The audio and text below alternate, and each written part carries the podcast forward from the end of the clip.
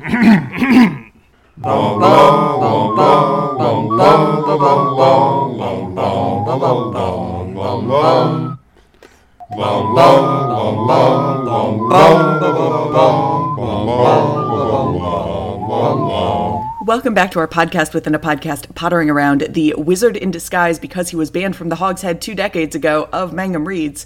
We are three muggles who are actively wondering if uh, UNC men's basketball team might benefit from practicing the sloth grip roll. My name is Sarah. I am joined, as always, by my co hosts, BJ and Spencer. How are you all doing? Thoroughly amused and happy to be back after a long recess. We're back! I don't know if it's a literal recess because I never know understand how BJ publishes these things, but for us, it has been a long time. I think it's been a long time for the outside world, too. Yeah. Uh, BJ, how are you doing? I I'm doing well. Um, I I am in paper now. Um, I actually have a book in front of me. Big this news. is wild. Um, it's been a really long. Well, I only have one Harry Potter book. It happens to be this one, and so it works out well. Um, We, we, we were discussing before podcast about whether it is a fundamental sin to write in your own book, uh, with BJ kind of defending it, both Sarah and I just giving him angry looks.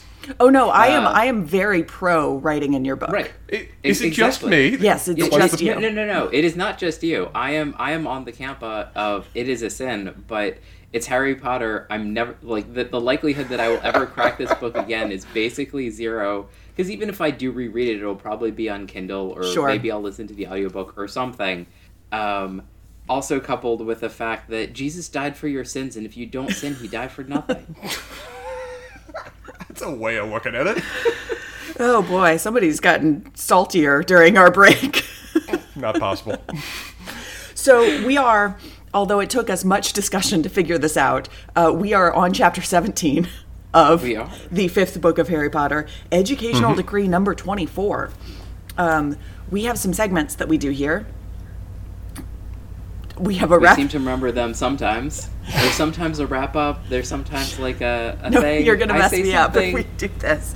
Uh, we have a rapid fire recap.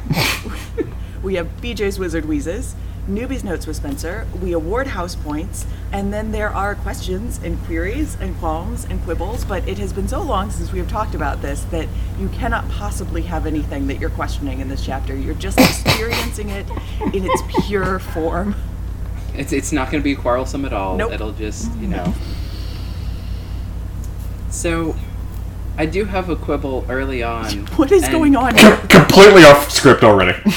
Well, but this is how we do everyone because I'm sh- I, like I, I have no idea if we talked about it the last time, which is this hand is is wild. I don't understand. Oh, oh in the picture it's at the- wild. at the that stop, it, yeah. ha- it has five fingers, so it is, I guess, anatomically correct. But like, it does look like there's one extra. It is it is a completely wild thing in the world. I don't understand why, like, drawn hands, if they're not very very correct, look wrong with the right number number of fingers. it does have a sort of like uh, optical illusion like quality um, to it. There are I mean, five it- fingers it, there. It looks like Inigo Montoya is gonna like try and. It's an excellent call, BJ. Th- th- This is in the category of things of when they're drawn realistic, they look less realistic. but al- al- also like I may, it probably also has something to do with the proportions because like the size the size of any fireplace and the size of this hand are just so wildly incongruous. That's- it's, it's kind of hilarious. That's certainly true. I've also never seen fingernails that look like painful to have before. It- until we find out later that it's Umbridge's hand with rings and painted nails and everything else, Mm-hmm. I assumed it was a gauntlet. I, I thought thought it I was thought it was like Thanos coming out of the. I thought it was a mailed fist in some shape or form. okay. cl- Instead of having the Infinity Stones, it's the Infinity Gels or something, and Equally intimidating in, in, in each universe. Uh, but Sarah, as often we do for the rapid fire recap, we have you choose whether you want to make a bet or whether it's just two minutes hell or high water. It's been an age since you've done one of these. There will You up be- for a challenge. There will be no bet being made. Do not blame you at all. This is also a pretty thick chapter in Um, it's a- terms of things going on. It's a pretty thick chapter. I will warn you in advance that um, my recap gets thinner towards the end of it. Um, You don't say. This has never happened before. Don't worry about it. As always, we give BJ sole arbiter rights to decide whether your recap is fulsome enough so as to justify the points you are or not awarded. yeah, um, yeah. We we get to the end of this chapter, and it's a lot of one sentence scenes going on. That happened. yep. Well, I diligently found the stopwatch I've been using rather than the nine I've got reserved, so I am ready whenever you are. Knowing that they're doing something about Umbridge in the Ministry has things looking briefly up, but then there's a new educational decree that appears from the High Inquisitor of Hogwarts. All organizations, teams, and clubs are banned until they get express permission to reform from Umbridge. Immediately realizing it can't be a coincidence, Harry and Ron start speculating on who snitched. But Hermione knows that no one at the meeting could have blabbed. She cursed the paper they all signed. In the Great Hall, everyone at the meeting is concerned, but they're ready to go with the plan in secret. But then Angelina drops the bomb that all teams means all teams. Gryffindor Quidditch has to petition to reform too. Harry promises to behave. Hedwig shows up in uh, History of Magic with a letter for Harry, but she's also hurt. Harry begs off sick and squirrels her away to Grubbly Planket, but gets waylaid by McGonagall, who's horrified he's gotten another detention. GP thinks Hedwig's been attacked by something. McGonagall susses out that Harry's been sending messages to Grimmauld Place. Hedwig stays with GP, Harry and the letter go with McGonagall, who would like him to bear in mind that the channels of communication in and out of Hogwarts are being watched. Sirius wants to meet in the fireplace that night. Hermione's not surprised that letters in the Floo Network are being might be watched, but there's no choice. They can't warn Sirius in time, and we'll just have to chance it. And then they run into Malfoy, who's popping off about Slytherin getting Quidditch permission immediately because of his father's connections. Hermione's warning Harry not to rise to the bait, but when Malfoy suggests it's high time for Arthur Weasley to be confined to St. Mungo's, it's Neville who tries to take a swing at him. Snape appears, takes Gryffindor points, and they head into potions, where Umbridge is, Umbridge is observing and prods at the fact that Snape wanted the Defense Against the Dark Arts job and never got it. Then he's got divination, where Trelawney spends the class raging against the assessment she got from Umbridge. Umbridge is still dangling the Quidditch, uh, Gryffindor Quidditch team above, them, so they just catch up on work until Sirius shows up in the fireplace. Sirius chides them for holding their Defense Against the Dark Arts meetings at the Hog's Head. Mundungus was there as a veiled witch. Molly asks Sirius to tell Ron he wasn't allowed to be in the group, but Sirius thinks the whole thing is a great idea. The conversation is cut off as uh, his head disappears and a stubby, short-fingered, ringed hand gropes through the flames. With seconds to spare, well done, Sarah. Return to form. 157.56. Hot out the gate. Who's GP? Grubbly Plank. Uh huh. I said her name I know. once. It is standard to use one's full name the first time and then abbreviate thereafter. Don't give me that. Grubbly Plank has a lot of syllables in it. There was a presumed parentheses here and after blah close parentheses understood. Correct. And to be fair, you guys go by G Dub, so That's uh, true. like yeah. it, I hard identify of, with. of, of all people, this is just what you do. yes. So, all right, that's what happens in the chapter. BJ, More or what do you have less. wheeze about? More or less. All right, so We're, we're in that weird whiz, whiz, uh, wheezing territory where both you and I are newbies, so yeah, these What two wheezes do you segments kind have? of. so, so there is that, but but we are we're also in the chapters, and you know I keep saying this, and you know I'll figure out what I'm what I'm doing. Maybe we have some some changes, but not not in our first one back after a hiatus where. Stuff's not as funny as it was. I mean, they're like like funny bits, but but we're we're getting much more into, uh, we're leaning more grimdark than than than the the goofy Yeah. earlier books. Yeah. Warhammer 40k me is very amused. Uh, so, but there are things that, that we have to talk about, like the wild ass capitalization of this this uh, order. Um, Oh, yeah. I I don't know if the Kindle version has this, but the High Inquisitor of Hogwarts, the H's aren't capitalized. No, it doesn't look like it. Uh, Or, are or on my- maybe like the the danglies are, are special enough that that is a capitalization. I don't know if it's it, it can't be the font. This is this is just a wild thing. So student organizations, societies, teams, groups and clubs are all capitalized. Are are they are they that much of a thing? Like I think they're indicating them as, as legal entities. Spencer, this is more your your I'll get behind this. Yes, they're they're in the school charter. They have to be officially identified by you know. This is indicating they are defined terms. But honestly, the Uh, capitalization in here does remind me of uh, BJ. You you still live in North Carolina. Spencer, you at one point lived in North Carolina. Um, there is, for reasons passing all understanding, um, on the signs in restaurant bathrooms indicating that employees have to wash their wash their hands. The ones that come specifically from whatever like health services, whatever the Yeah. the actual title of it of Health or whatever. Yeah. yeah. they are officially from that service and they have wildly inconsistent capitalization in them. I'll have to check that. It bothers me there. I every mean, time. It looks like I this decree. the punctuation is also sketchy at, at, best. I don't know. I couldn't. I can't get past the like. They capitalize every word in like regular paragraph sentences. So unclear to me who drafted this and who approved it. Um, but it looks an awful lot like no student organization, society, team, group, or club may exist without the knowledge and approval. Yeah. Um, also, educational degree number 24 is, is capitalized. That That is kind of wonderful. Um, the other thing, and I know this is obviously a thing, but the 24 is hyphenated, is probably British. Like, it, it has to be. Like, the, this can't be just a, a J.K. Rowling fo- foible, but, like, it's kind of wild. I would have hyphenated it. Okay. Spencer, would you? Hy- you would hyphenate twenty four, wouldn't you? Usually, yes. Yeah. I Really? think what might be throwing you off, I, it- maybe I'm wrong, but is it maybe that the so educational decree? No, this is really great radio. Uh, edu- educational decree number twenty. All of those are capitalized, and then the four after the hyphen isn't capitalized. Yeah, I, I also probably because of the writing that I do, just don't ever write out numbers this high. That's Uh, true. It is. It is sort of standard to after like ten, Yeah, make them numerals. yeah. Um, this seal is very entertaining to me. The Um, Ministry of Magic seal that has been Yeah. faithfully reproduced at the bottom of.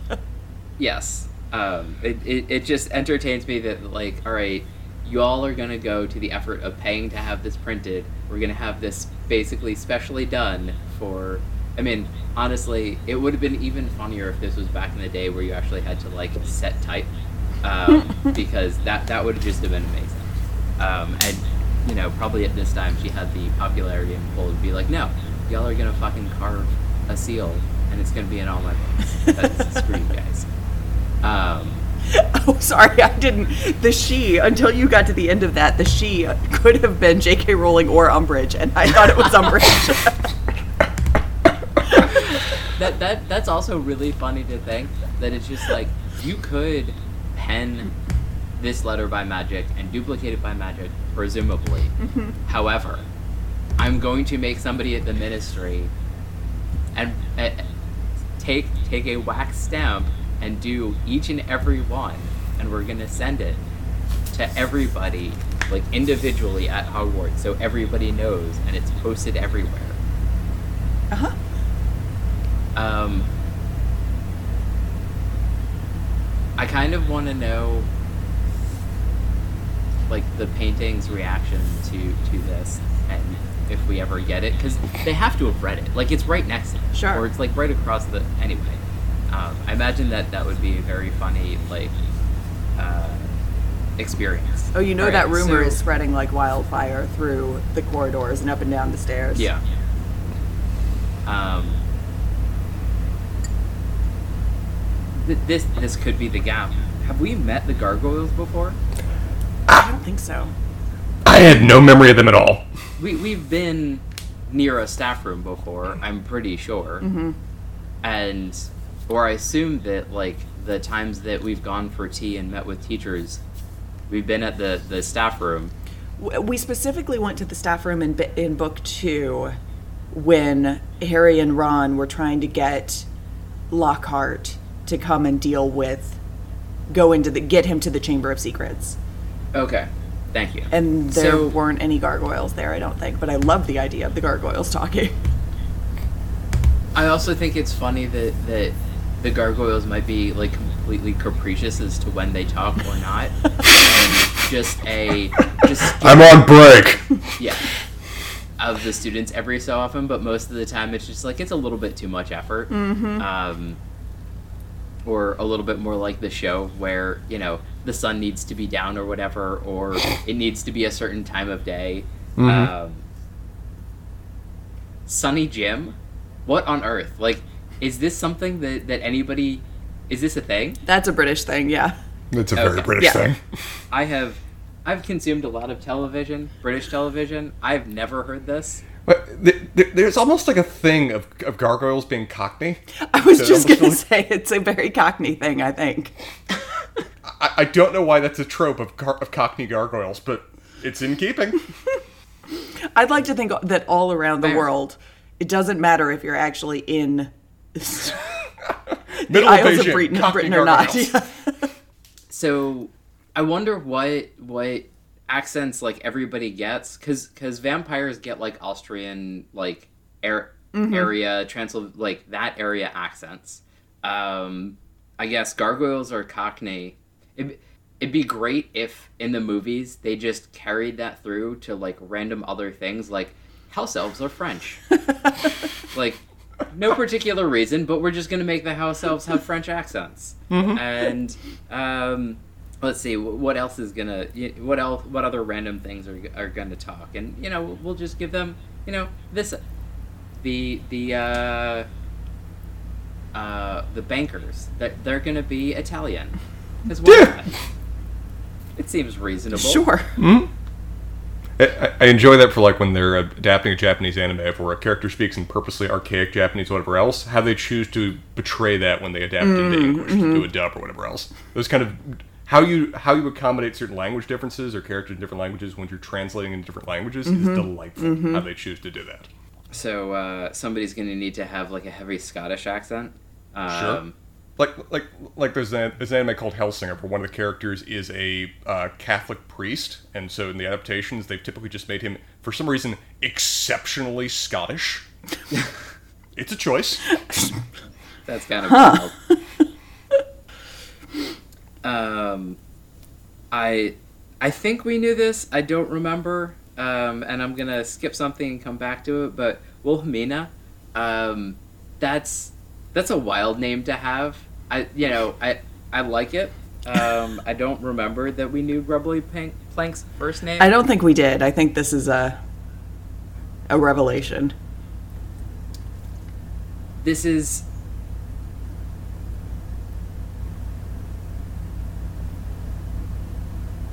is, is she a transplant from from one of the other schools because it feels like she could come from uh, the school that's clearly russian uh, i'm blanking on its name Uh, Durmstrang. Yeah, I don't. Um, I don't know. I mean, I feel like Wilhelmina is very German, and I don't know that there's a school in Germany. So maybe she just had to find a place. i mean the uk they've repaired relations with the uk so you know i guess She could be a member of the British monarchy. Come for Pete's sake, if we're going with, going with German names here. That's true. Sure, that, that that's true. Um, let's see, what else do I have? It's it's so weird. Now I get to flip through pages to, to look for the notes that I've scribbled in them. This is this is kind of Tactile. It's nice, isn't it? It's great. Um, Welcome. We're, we're, we're doing an No, ASMR it- podcast of him turning the pages. Yes, and you can actually hear it. Unfortunately for you, um, thestrals. Yeah. What are thestrals, and why is this the laziest thing that you ever have? Because I guess it's a kestrel, and Um. we put a th because they're magicy. So the Thestrals we got a lot about at the beginning of this book. Okay. Um, they're the things that uh, that pull the carriages when students are first arriving at Hogwarts, and Harry had never been able to see them before. And at, at the beginning of this book, he's all of a sudden able to see them and bonds with Luna Lovegood, quote unquote, bonds Oh. with Luna Lovegood over them. Yeah, yeah. Well, Yeah. I no one completely- bonds with Lovegood. He's, But he's I very concerned completely that forgot about that. other person Did we know that they, they were Thestrals? Mm-hmm. Huh. Yeah, they were talked about in like they were called. I think Luna knew they were called Thestrals. I, I have a nasty tendency to ignore whatever Luna is saying, and now I'm regretting that. Cause Yeah, you're gonna want to did not stop that, Spencer. s- She just says things, but I know Thestrals it's did not stick in my head I at know it's all. hard. Yeah, but they're those are that's what they are. So that's why they're coming up again. Interesting. Mm-hmm. Um, so they're more like horse type things. Yeah, they're like, winged horses. oh, they're nightmares. They're skeleton, right. yes, like skeletal winged horses with Yeah, I think okay. glowing eyes. Maybe like they're actually real scary. That, in some ways, is kind of more wild that you have a winged horse that did maybe did something to to an owl.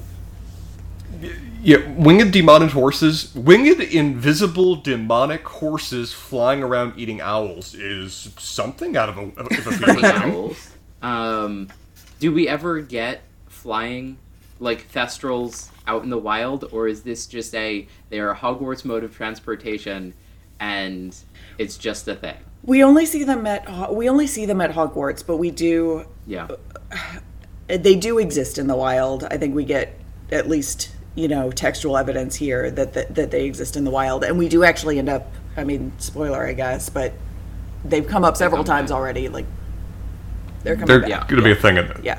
Um, I, I'm perfectly willing to believe that half the species on the Hogwarts grounds are just invasive species that Hagrid's introduced. none, none of them are actually native here. He just finds them in bars, and now they're just running rampant, just dominating the landscape now. Hagrid, responsible Oh. for kudzu. are thestrals? There are a lot of questions happening here in this segment that is Anyway. not question related. Well, yeah, that that's Putting true. We, pin we have stuff later. I also want to comment that it seems like every possible thing that is introduced that isn't a wizard in an, a good or, or bad camp, basically it's evil, and we just don't know how evil it is yet. And we'll get there eventually. Don't worry. Uh, but like all all things on Hogwarts campus are going to be in he who shall not be named's camp, and they're just wandering around the Hogwarts grounds for right now. Um, and we're just getting more and more evidence that, like, Half tamed, Yeah. waiting for the call of their master. I mean, th- there is no way that Dementors don't ride Thestrals. Oh, they God. fly. They don't have to ride anything. Yeah, but like, why fly when when you don't have to put the the effort in? Like, people walk and horses walk. Like, why do people ride horses? That's a wild thing in the world. Like, no, if something else flies and can do it better and faster than you, and you can put less effort in, like, uh, of course they're gonna ride these Thestrals. And It- that they, it is interesting. if if they don't, and that they don't, I think that that is a major oversight eh, of that they're clearly evil. They're clearly on the the other side, and that they're not ridden is just a somebody didn't think about it because this is painfully obvious. I- if, if this isn't a thing, BJ's going to start making fan art now to make it a thing. Oh boy. All right. Well. Yeah. What else you got, Anything BJ? Oh, I have many more things, but apparently they have to be saved for the end of the podcast. So Yeah. If there's a question mark on them, they in fact do need to be saved for the end of the podcast. if there's an exclamation point on them, I, th- I think you know they can go either place. That there happens to be a question mark near that exclamation point means that that it can go in either spot. I think that's a rhetorical. Doesn't that indicate a rhetorical question? Sure. And I, I, I think rhetorical questions can go either in Wizard Wheezes or in questions. Spencer. All right, newbies notes. Uh, first thing was actually kind of heartwarming. It's both heartwarming and tragic. It was nice to see Harry, for a brief moment, actually think that people admire him for a 2nd mm-hmm. and I hadn't really realized until he said that how incredibly rare that thought has been in his brain. Is that Yeah. I hadn't really ever pondered. This is like one of the first moments he's ever actually thought, huh, people outside of my immediate- friend group like me or admire me or, you know, think good things about me. And it hurts all the more that that thought disappears from his mind in like five pages into this chapter, just because it tracks so much with respect to that kind of mindset that that would be the first casualty. The mm-hmm. first element of paranoia comes in. The brief, fleeting thought that the world may have positive things about thoughts about him disappears. So yeah, that was. I mean, but I think it also really tracks well with people. Like it does. that that they I mean, as you start getting to be in this age, there there are other like you're more well known in your class or whatever, and you might pay attention to people above you or below you. And I think, to be fair, that this is people are impressed by him or uh, think well of him, not as the Gryffindor seeker, because I Yeah. feel like he has Sure. Yeah. a lot of that there Mm-hmm. and why Quidditch is so important to him. But like, That's a it's roll. kind it kind of has nothing to do with him as a person. Yeah. It, Mm-hmm. it has to do with him as a main character. Um, and I it's a sort of transactional understanding of why people are liking him too, right? If you do good things on the Quidditch Yeah. pitch, we will like and admire you. Um, but this is a more, as you were saying, it's a it's it's not conditional really on anything. It's based on on who he is and and what yes what he's good at. Um, Right. But that's But so it's Harry Potter as opposed to the Gryffindor Seeker. It Yes, literally yeah. wouldn't matter who the Gryffindor Seeker was. Mm-hmm. It matters that they score points for Gryffindor, and I mean, yes, like that happens to be filled by Harry Potter, but this is a, like a little bit more of his personality, like his innate, like his, I guess, innate abilities, which is sort of like why, it, like I think we're hemming and hawing on it because like if he Mm. wasn't a surprisingly powerful wizard, sure. most people What- would just be like, all right, whatever. Well, it, it, it's not just. Well, I think there's two, two, two factors as well. It's it's that they also specifically sought him out, which Yes. is a unique different action. It's not just you know I put on the cloak and then therefore they come. It's that I was at a bar and the entire class showed up just because they heard I was going to be there. Yeah. But and, and it's more about his experiences, to be fair. Um, That's rather the other thing. Is that than it's what just he's his. yeah, it's what he's lived through and endured. It's not just I can wave my magic wand around very successfully. It's that I've done so against the freaking Dark Lord and lived to tell about it. Let's discuss that for a minute. Yeah. Uh, in terms of titles, is High Inquisitor really up there on the list of Are We the Baddies?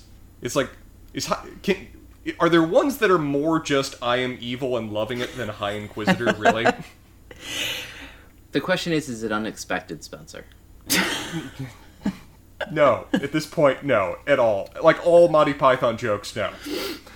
Uh, I somewhat amused that Hogwarts is apparently imposing a zero COVID policy with respect to group meetings right now. uh, uh, it, ha- it has alternative uses, uh, as we see with uh, Umbridge right here, and it's really uh, the amount of a coup that she's pulling with respect to this in terms of wielding the power to expel people, which Dumbledore never even flirts with No. while having axiomatic individual power of God control over what student student organizations exist and making no effort to hide it.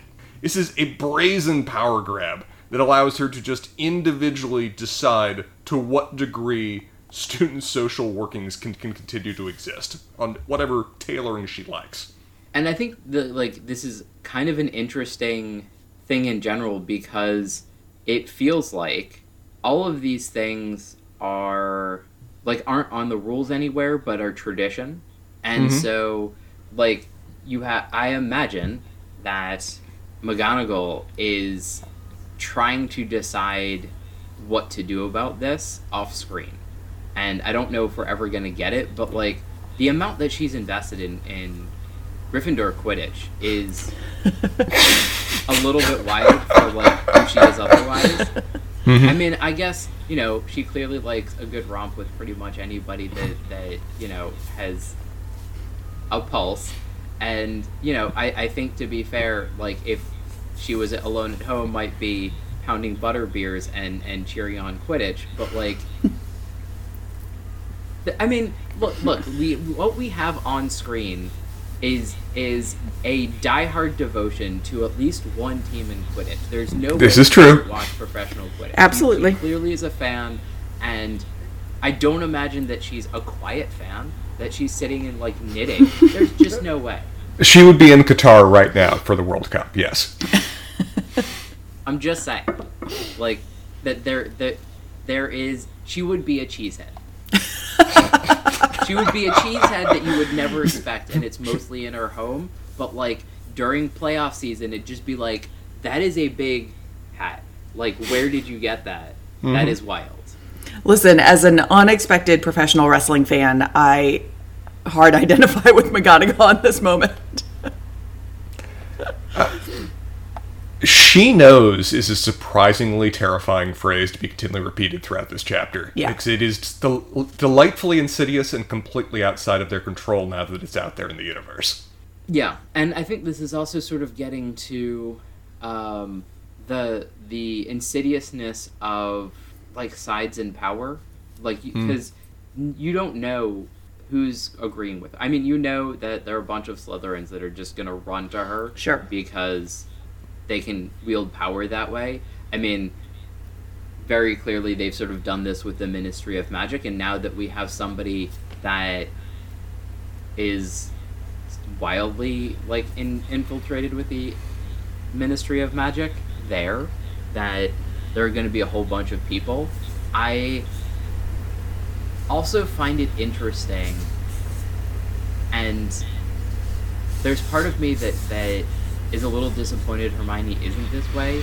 That she completely reviles like the thought of having Umbridge there and like dealing with Umbridge and whatever else. There's a part of me that wants her to to like try and get Umbridge to enforce rules that Hermione wants enforced because that that's something that was a like sincere part of her character up until it was like, well, the rule enforcers are bad now, and so I don't really care about. Like, I kind of care about them, and I, I will say it every so often, but not in a, I'm actually going to do something about it. I think the problem But- with that here, though, is that like we don't have. I mean, we don't have any evidence that Umbridge is enforcing any rules other than her own. So, like, Umbridge isn't a rule follower, and Yeah, she's she- not she's a de- enforcing rule following. She's enforcing her own. Yeah, I, I just think it would be like an interesting little bit for. I, I feel like I want Hermione to very early on been like, oh, we have a rule enforcer here. The, there are some rules that I want enforced. Her doing it once and Umbridge just coming down on her, mm-hmm. and then her realizing that like this is not what this is. But like mm-hmm. she clearly immediately realizes it, which feels a little wrong. Yeah, yeah. I don't. I mean, I, I, th- I get. I take your point, but I also feel like there was. It's, it's a little bit. It's tricky because there was that prior interaction between Harry and Umbridge, so it's not like Hermione is coming in completely. Um, Yeah. But she dislikes Snape, but like accepts that these are the rules that Snape has. So I feel like that anyway. That But I mean, Umbridge is a fun analysis on the subject of where she is officially on the side of order and the rules, but she's treating it as a despot. The rules are what she sets in a given moment. Right? She's not a martinet; she is a dictator, and she's—that's the means by which she's wielding the rules. yeah. Uh, Herm- I do really love Hermione's blind spots of where she's smart. She's capable. In some ways, she's more street smart than even you know her, her companions. But the fact that she's legitimately shocked that talk that holding a secret meeting in a public place at a pub might have security repercussions is it's authentic. This is a mistake that they would make. It also just has me having the exact same response as Sirius did, is just being politely amused at their stupidity. Yeah. I, th- this very much feels like we're gonna go somewhere that we're not allowed, and that means That that, means it's safe. right. It's like we're gonna go where we're not allowed. That means that no one that would be where we are from would be there. It's like even if that were true, the people that are there are allowed to report back because we now know that Mundungus was there, oddly in drag, which just seems an interesting thing just thrown on. Um, but plainly, all the rest of the people who are there are not the most reputable individuals in the world would happily sell information to the highest bidder, even assuming one of them just isn't straight up on Umbridge's payroll or a spy on her behalf already. I don't know. Uh, hopefully, this kind of moment. Well, at least they're pondering more security in the future, but this this being the, the starting point kind of suggests there's going to be some growing pains going forward. Uh, the no the strict rules on no boys allowed in girl spaces suddenly feels oddly prophetic for where J.K. Rowling is now going with respect to trans women. yeah.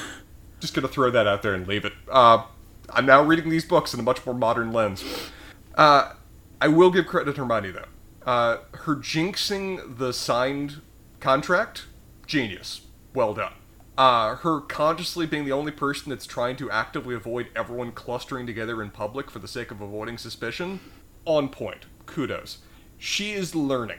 She has mixed talents in terms of the secrecy field, but she's the one person that's clearly trying, and I will give her credit there. For some reason, among the things that piss me off the most in the text, and it's in text, I'm supposed to be pissed off, is the frequent and flagrant disseparate treatment of houses. Mm, the, mm-hmm. the, fact that Slytherin gets appro- the Slytherin uh, Quidditch team gets approved on day one, but Gryffindor doesn't, totally saw it coming. Still pisses me off more than anything else when I see it. That this is like they're treating this like, oh my god, how could she do this? And I'm looking like saying, they've been doing that since book one, page twenty. this is just how the school runs. This is the least surprising thing that happens in this chapter. Yeah, I so the the thing that I'm sort of starting to find interesting, and I really want to see where this if this gets resolved, is Snape's capriciousness. Like, does Snape's capriciousness when it when Harry's not in the room go away? Mm. Is he only a dick to Gryffindor because Harry is there for it? Right, but like, is he a dick to Gryffindor when when Harry's not in the room? Sure. And I I want to know how if he hates Malfoy. That's like, an interesting question. That is interesting, yeah. See, and institutionally, you'd think no, but personally, I bet Malfoy grates the shit out of him. Yeah, yeah. Snape is not a dumb man. Yes, um, and I also like we we also get some sort of very interesting like overtones in his class. I feel like I'm jumping ahead, but I really don't remember exactly where we are in the chapter. Um, uh, we're getting there. It's a, bit, a okay. few more, so, few more notes so down. Let's talk about that when we get there. Okay. Uh, m- among the things that make me most happy in the chapter, and I found the funniest, the fact that Hedwig apparently has had a fan club throughout all these books with respect to the other students, it warms the heart. I was adoring so, that. So you have to question why does Hedwig have a fan club? Uh, the because reason we pretty. get in the reason we get in, in text is that she's pretty. And why is she pretty, Spencer? Don't shake your head, Sarah. You know exactly why. I know why Yo. you're gonna say. Go on, BJ.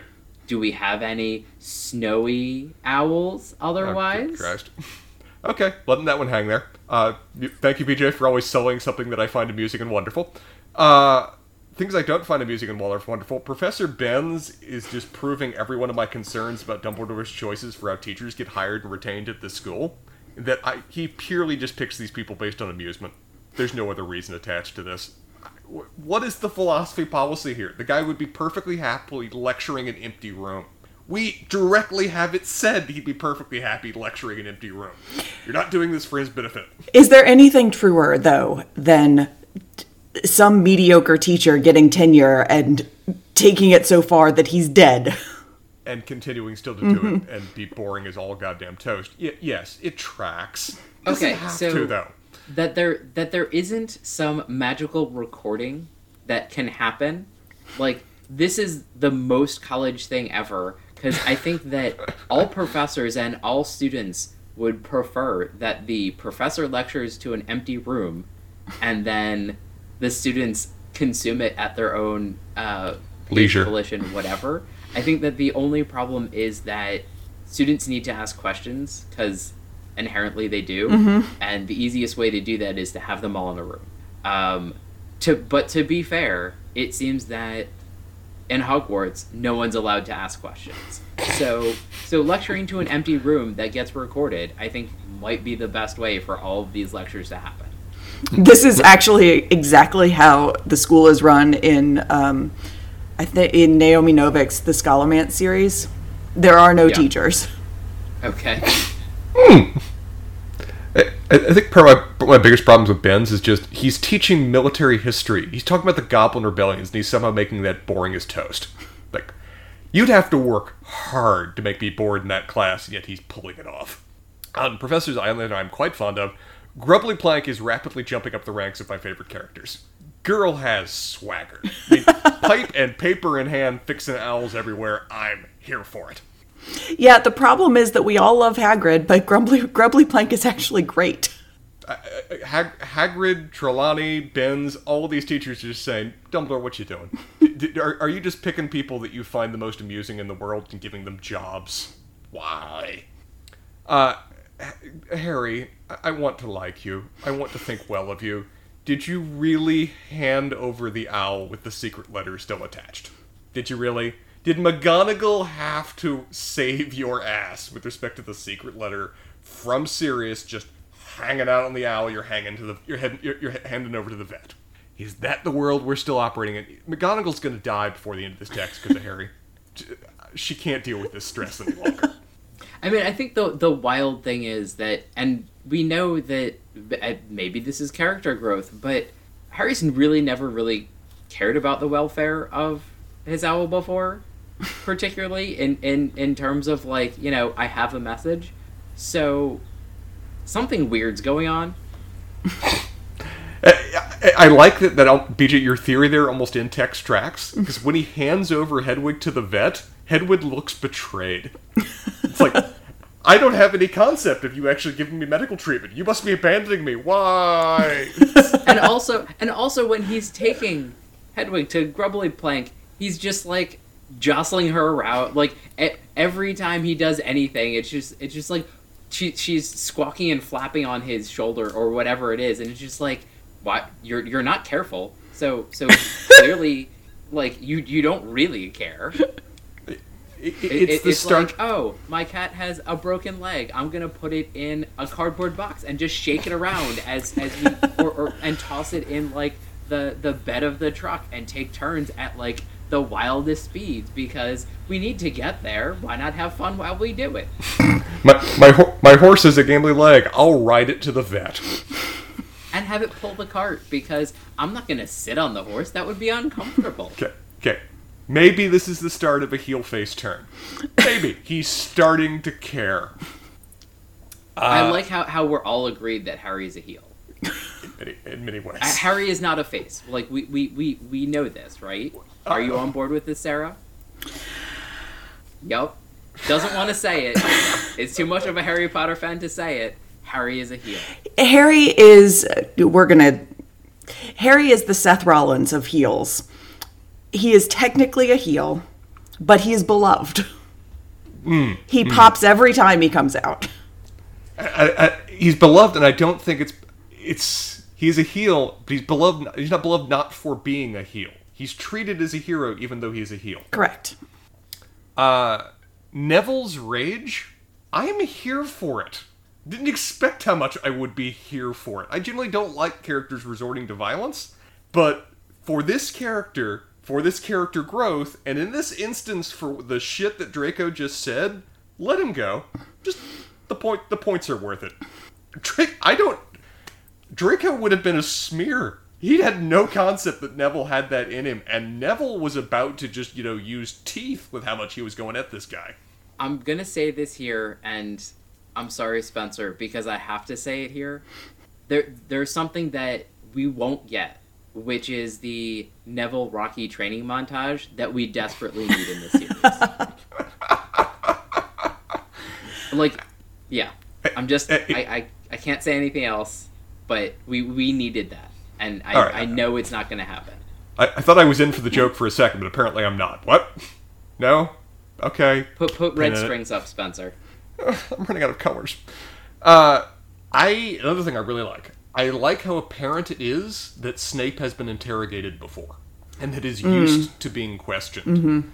Because his style of answering questions is perfect. It is one word. It is answering only what is asked. It is misdirection at best when providing any degree of detail. It this is a guy who has either been trained for the purpose of answering questions or has endured it many times previously. Spencer However- really, really wants Snape to be his star witness. This is, this is clear. he doesn't need a whole lot of witness prep. He needs just a little bit. Um, if I could get witnesses to answer questions the way this guy is, particularly on defense, it would make my life so much easier.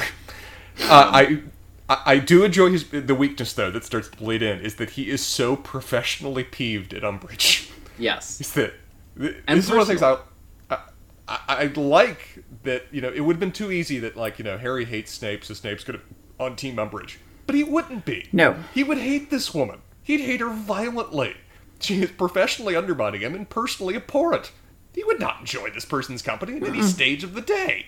So I I have a non sequitur and then two questions. The non sequitur is I remember that at some point my dad was being prepped for like testimony hmm. and was the worst because he did he, he took the instructions to to the literal like place that they shouldn't go, which is hmm. like do you know what time it is? Yes, and that's it.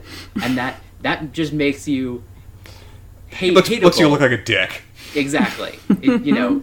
Anyway, You, it's the right mindset. Just dial it back a little bit. Just a little bit. Yes. Appear Um, human. while being, so is Snape more reviled by Dolores Umbridge as a person or what she's doing with Defense of the Dark Arts? Because there is, I, I imagine that Snape teaching Defense Against the Dark Arts would be a lot more like the Crouch version, mm. but harsher. Like, I think that people would come out of Snape's defense against, well, the ones that survived. I don't know that everybody would survive the class. I think that they would come out skilled. Like, this would be a, you know, obstacle course, like military obstacle course style thing. Like, you're you're gonna do it. You're gonna make it through. I'm gonna drag your ass through it, and you know, kind of like a, a seer school thing. Like, I, I very much picture it as if it, it would be oddly closer to how Lupin was doing the subject, or it would be a lot of you know task-based exercises, just with a significant higher risk of mortality. yeah, that's why I was going with Crouch's version. yeah. But yeah, Uh, next for me, uh, I know it's at this point Harry's always going to be offended with whatever Snape does, particularly whenever Snape gives him punishments. But making him write an essay to unpack why he messed up, that's actually just good teaching. Like, he messed up. He wasn't paying attention. His potion erred. His only assignment is to write an essay breaking down where he went wrong. That's like, that is actually a very on point assignment if you want him to get him to learn how the thing works. So, Yeah. Harry, I, Harry, I understand you're always going to hate Snape and think he's got it out against you, but right there at least, he's just being a good teacher. I feel like the complaint was more like I don't want to do more potions rather than Yes. the specifics of what the assignment Work? was. Yeah. like yeah. I I, I, I think it was less about like I think it was more accepting like this is okay teaching and I just don't like this subject. Mm-hmm. I think that's fair. time. Yeah. Turns out he Uh, does, though. As it worked out, Umbridge is there to help him. Quality teacher that she is. Uh, quality teacher that she isn't, Trelawney on probation tracks. Yeah. It's like, it's like I, I, I, at least in theory, feel bad for her just out of basic human empathy. But at the same time, this is not a competent teacher. This is one of the examples of well, yeah. Only reason this person has a job is because Dumbledore's running the show. I So- like that there's real, like, she's a fraud, but she's our fraud vibes coming from all of this. It kind of feels like she's one of the few actual diviners, but like she doesn't really know how it works, and Yeah. so Yeah. to have it, it, I think it's like we kind of should have this class, I guess, but since no one really knows how it works, maybe we should just kind of have her up there, and maybe somebody will get something useful because she like you know who she have is. Grubbly Plank, t- yeah, have Grubbly Plank teach it. Have her bro- brought in as a consultant. she, Do it that way. she's actually um, she's a creative writing professor who has gotten hired in an MFA program because they have a standout novel that they've written, but have absolutely no idea how to teach or how to break down craft. Yeah. She feels like she would run an okay lab portion. Like, Yeah. this is the stuff that I do. Like, we're going to try these things. Some of you might show some talent, but it doesn't really matter. Mm-hmm. Uh, th- there is a thing that I'm realizing in these books that whenever Fred and George succeed, I get sad. You like- and Hermione both. Yeah, their success is a failure for world order. It's like I, I also really, really appreciated the in-universe commentary that they are brilliant in a manner that is in no way beneficial to humanity or tolerated by society. They're going to make a lot of money, though. In that exact vein, yes. This is going to be a successful person in a way that humanity will regret. But also, they're producing some incredibly useful things that I think other people could benefit from. I mean, they they have the perfect anti-emesis Effective drug. things. No, Oh, but sure. like like that they're producing things that that probably have incredible uses that they're they're doing wild things with and somebody could come in and be like, "Oh, this is like a thing that Th- They they need like medical professionals just to shadow them to let them know how certain things need to be licensed in a way that it would actually save lives because they're never going to consider those potential uses. they don't care." And that's kind of fine. We Also need Madame wondering how they're Pomfrey to follow them around for many reasons, but also, the fact that they keep throwing up to throwing up into a bucket repeatedly and then making the vomit disappear and then throw up again leaves me horrified of the implications of how they're able to keep doing that. Um, Uh, before we move on from this scene because this scene is wild in a number of ways i there are questions that i have on it but i think the comment that i have is that it sounds like they're using a very a relatively advanced spell to get rid of their vomit yeah, they're And- like really good wizards. right and I, like, For I just, their own f- purposes. I, I feel like this just needs to sort of be pointed out every so often mm-hmm. because and hermione kind of points this out and lets the reader know by like oh they only have like a couple of owls and and she I think she this is against her order in the world where people that are good wizards should be good in school Yes. kind of thing mm-hmm. Um, because clearly they're learning the things that are being taught mm-hmm. and it, it almost feels like they might be doing it better than she is um, Maybe, but yeah. that's kind of unclear but just like what they're using it for is uh, an anathema term I mean, th- th- they're a few years ahead, but yeah, there is a, s- a definite element of I'm not mad, I'm disappointed when it comes to Hermione's read on these two characters. Like, you could be accomplishing so much more. But but I think that there's also the I'm mad because because you're throwing away the thing that I want. Yeah, like, you're, you're, you're treating so casually what I have worked so hard to achieve. Yeah. Uh, I am fully with Sirius uh, rather than uh, Mrs. Weasley on the importance of them getting training here. It's like, you know, as BJ, as you said, the books are getting less funny, more serious, more with an omnipresent sense of danger and dread I mean- and somebody may die. He's a little bit more out in the world and fairly accepted, so Shh. No, but sure, yes. they're getting Uh, a little more serious. Um, that one hurt so much. really did. I, I need a second. Um, but I understand Molly's just you know parental protection kind of mindset, but they actually do need skills at this point. I'm not sure when exactly this is going to become a shooting war, but I'm increasingly feeling sooner rather than later. I think Molly can't accept that expulsion isn't the worst thing and them getting killed is. Hmm. Like, how do you deal with that as a parent and not take your kids out of school kind of thing? And I think Yeah. that that that's kind of a Hogwarts probably is a safe place for them. Mm-hmm. So them getting kicked out would be way worse because then not only can't they use magic in the world, I assume because they're minors, and so the only place that they can use magic is Hogwarts. That's a question um, that I didn't realize that I had. Come back to that one. That was I mean, a fun one to ask. Anyway, so so it's kind of like a maybe if she tells them they're they're not allowed to do this, they'll be sneakier. I like I, you know I don't know what exactly her mindset is, but like there's there's no win for her. Mm-hmm. Yeah. And as we talked about before, she, like so much of the rest of her generation, lived through a war and is just doing everything in her power to try to keep her children away from that because Yeah. she saw what results. There's mm-hmm. no, there's no- there's even if they win, there's not going to be any winners. Yeah. Uh, notably, to wrap things up, this feels like the actual first display of magical power on Umbridge's part. That she previously had been kind of just using tortious artifacts in terms of wielding magic, but hadn't been really using something that was flashy or notable. But her stepping in to ward off Sirius, feels like this is actually a notable bit of magical power of this character that I didn't necessarily know that she had. She, could've almost was coming Floo across. powder. Yeah, it's just blue What? powder. Yeah. Is that purely what it is? Is just she just stepped into stepped into the Floo pattern did it? How did she even know that Sirius was there? The communications are being watched. That is a broad way of describing what is happening. I that mean- I kind of want to know more the mechanics of. Yeah, I don't like. Uh, it's it's unclear exactly how she knows, but like clearly she has networks um, that are watching, and it could be that like the power is in having those networks watched if they're not being physically watched by people um, necessarily. Okay. I don't know. I mean, I, I think that hmm. they were sort of. There seems to be a.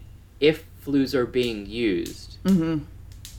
like, it, it's it's like a train moving in a train station kind of deal where like somebody sort of knows about it and no no no one really interferes with it on a regular basis.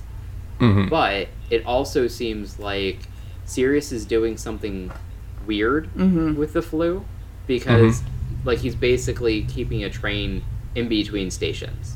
And so that it's at Hogwarts and that this is being monitored means that He's, he's holding sticky keys down on a computer and starting to make the beeping noise. Yeah. And I think too, I I- I can't remember if we actually get an answer to how she's monitoring um, the Floo networks, but I think that there is something because the Floo networks are regulated by the ministry.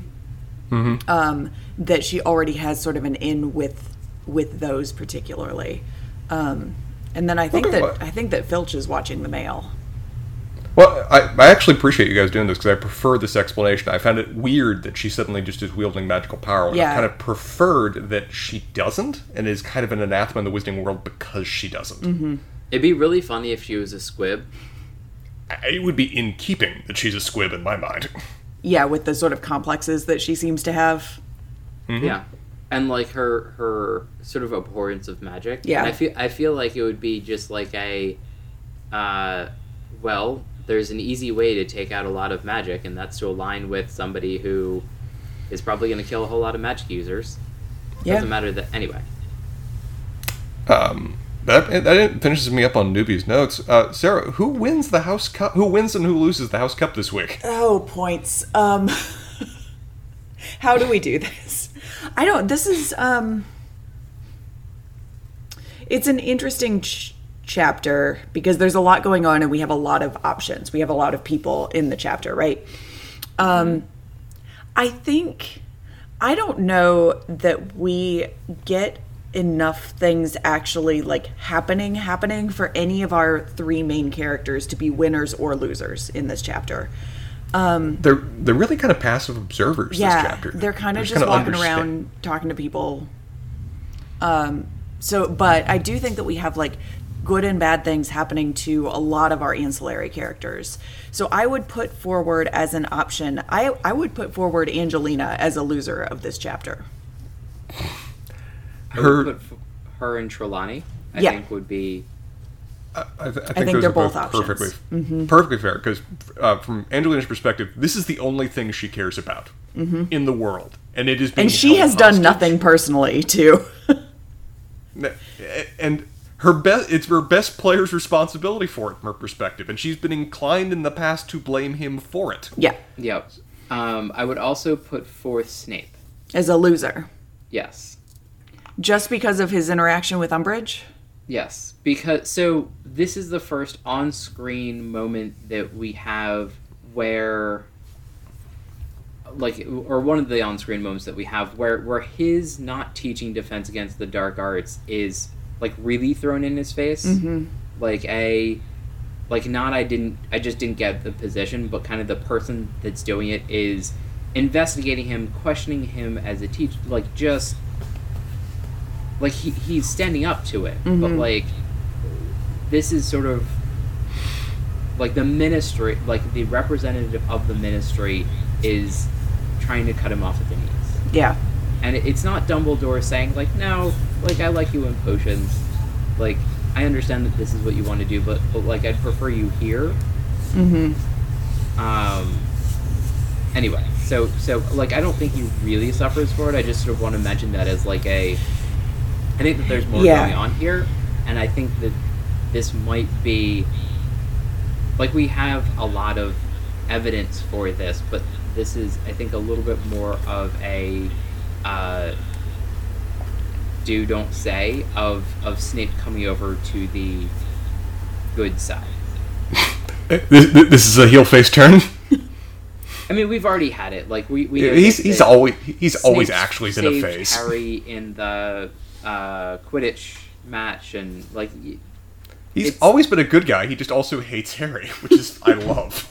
yes, It's like I we're mean, kind of in the same mindset, hateable, really. Uh, the- uh, uh, Trelawney though is an easy sell in terms Yeah. of you know having the worst day ever, of where she she's been having a rough time with Umbridge anyway, but now now it's been written to paper. She's on probation. Her career is under threat, and much as she sucks at it, she clearly enjoys it. Yeah, I I I, rough road. I buy Trelawney. I buy Trelawney for the for loser of this chapter. Winner is a little harder. I have a, what? I have a recommendation. Please. Umbridge. The, the, Umbridge is almost comes across as almost all powerful this chapter in terms of the in, in- the state of terror she has everybody else in, how all their plans are going out the window, and everybody else is now playing catch up to where she is. But I don't think that we see enough. Like, I don't think that we see specific wins from her this chapter, right? Um, I would put forth Malfoy for that. Malfoy is uh, is I think a good is a good choice because the Quidditch team is reinstated. He gets to brag about his father's connections. He almost gets hit by Neville, but he doesn't actually. And then Snape comes in to save the day for him. So I think that that's a good. I think Malfoy is a good choice. Um, Grubbly, Plank, and uh, McGonagall also kind of had. It, I think McGonagall is too annoyed to have a good day, but Grubbly Plank seems to just be living her life and having a good time with it. Yeah. yeah, yeah, you know, uh, Grubbly Plank's an interesting choice. 'cause It's like you know when Harry just walks in the staff room and she's just you know smoking a pipe, reading the paper. She's having a great morning. It's like It she- sounded this is a- nice. this is a teacher who knows how to chill like none of the other teachers do. I'm gonna give it to I- Grubbly she- Plank. I'm not sure that we get. She's gonna have another. She kind of feels like the Churchill of Hogwarts. Not enough alcohol. Um, So we have no idea what's in the mug. very fair, very fair. Um, and I seem to remember that Churchill would just pour whiskey in mugs, but that might be. head There's a canon. YouTube. There's a YouTube video I'll send you of at least what he would. It wa- was published by his aides of what he would drink in a day. Of course, a couple YouTubers just try to drink that in a day and Mm. Oh function. God. And smoke in a day? That the cigars were what really Ugh. messed him up. Ugh. Like, the drinking, I think you can build a tolerance to. I don't understand how you can build a tolerance to that many cigars. No. The, the, the cigars was a bigger problem. The also the drinking was he would drink like two bottles of champagne. So it wasn't even just like the alcohol; it was just the amount of liquid alcohol that was going into it. God. Um, but Okay. Sarah, shall we go on to questions and quibbles? Yes. Yes, we should. Briefly, briefly, we'll confine ourselves. Lies. So We have many, many question- One of chapters to come.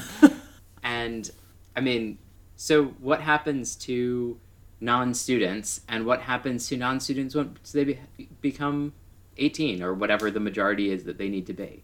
you mean if you've been expelled? Yeah, the, but- the restrictions on magical use remain in place. Yeah. I- um. Yeah. I. I think that. I think they do. Um. I'm not sure. Can you not attend a school? Like, I guess we Get your never GED. did, did we ever address that? Correspondence school. Yeah. Correspondence school. Um. I mean, uh, like, I don't- Cause, yeah, 'cause I don't know. It, it's interesting if the invitation to come to Hogwarts is basically a uh, jail sentence. like, like it, it is your invite to Hogwarts also a if you don't do this, and you do any magic, which you do because you're a wizard. Maybe it's only powerful wizards. I don't remember if we. I think we talked about it, but like Yeah. the in, incidental magic that I mean, I think the the headcanon that I that um, I go with is like you do magic and Hogwarts teach you how to, how to control it, sort of as you you know Mm-hmm. are of that age. Yeah, more or less. I also wonder. So,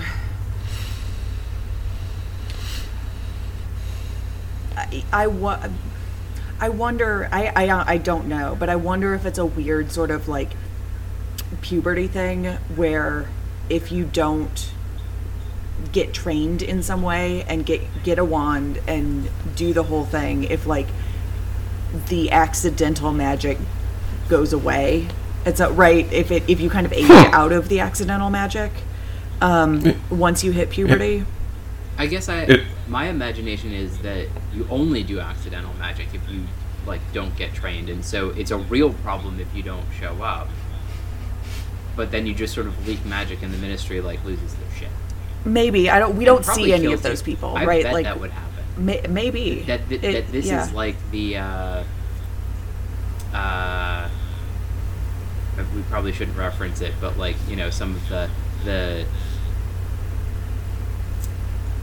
natives sent to schools kind of thing, and and they, they find graves of, of untrained wizards that that refuse to uh, go to Hogwarts or whatever.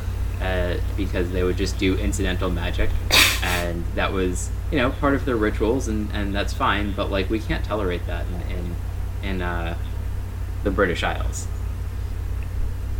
I don't. I, that might it, that might be the case. In all honesty, I'm I'm not sure. We don't ever see anyone who um, Doesn't go to school. doesn't go to school. Mm-hmm. Yeah, Yeah.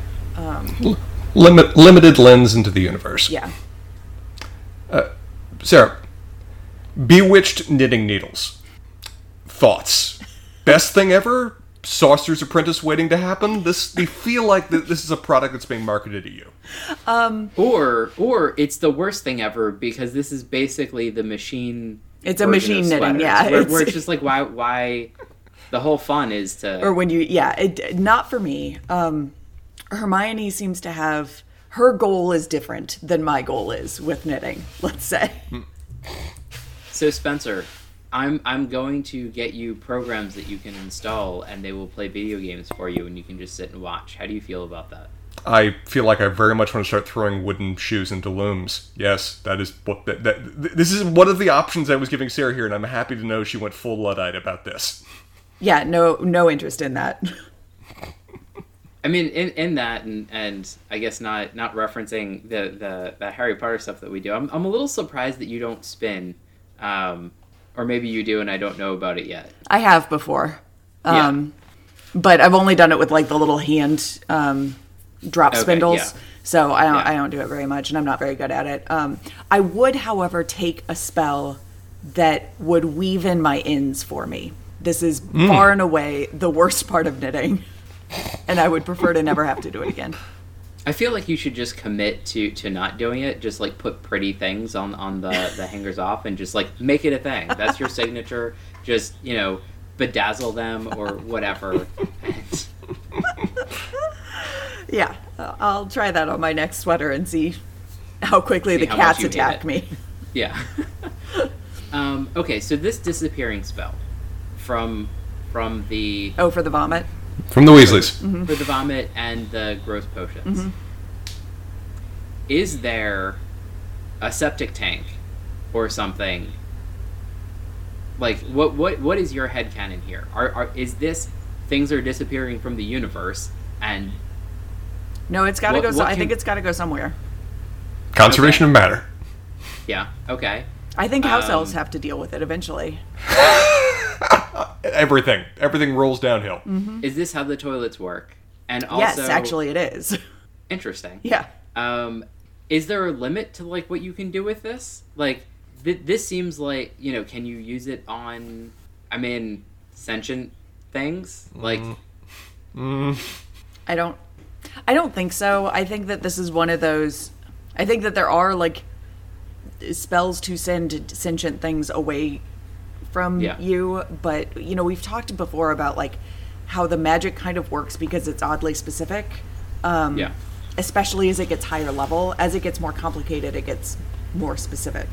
Um, so Yeah. it would, it would, in all honesty, not surprise me if whatever spell they're u- we we don't get the what they say during the spell, do we?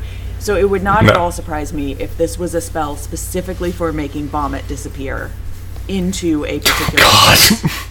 Well, I, I think it says that like they're using this. I think it's heavily implied, at least, that you're using the same spell that Snape did. I think it might have been said. Oh, like the Scourgify spell, spell, is The, it or no, the one that he used to make Harry's. Harry's gross?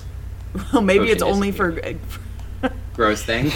Gross thing. For Goodbye. gross, for gross liquids in a contained space. So so so they have GGG, gross get flushing gone. mechanisms for number one and number two. Yeah, I think so. it, it, it's a spell saving flush system. Yes. I, I have no further questions. Spencer's done. Spencer rests. I hereby concede the rest of my time to the honorable individual from Maryland. No, please don't. Uh, I think that's a note that we can end on. Okay. I, I, li- I like this as the final question. Um, I'm sure that your question, other questions will still be relevant later in other yeah, chapters. I, I think that there isn't yeah anything more in this chapter. But um, so Spencer, it's time to look at the picture. yeah, our next Oh. chapter, chapter 18, Dumbledore's army. Um, we, we have we have uh you know a, a warrior of many hats. Oh God. Do- I'm, So I'm have- presuming this is Dobby. Yeah, we have a house elf. I will confirm that this is Dobby, um, who seems to, who is currently wearing, as far as I can count, eight hats, yeah. multiple pairs of socks. I can't really see what's going on with that, and at least two scarves, maybe three. I think it's three, I feel like Dobby has gotten sharper, uh, like a little bit more like pointier. Yeah. Yeah. Maybe it'd be interesting to I go really back thought and- for a second and you meant like sharp dressed man. He is. He is looking pretty fly, Spencer. hey, the scarf works. The scarf I think works. Scarves. Yeah. Scarves. He's pretty fly for an elf guy. Okay, well, this has been fun, y'all. It has. Looking forward to the next chapter.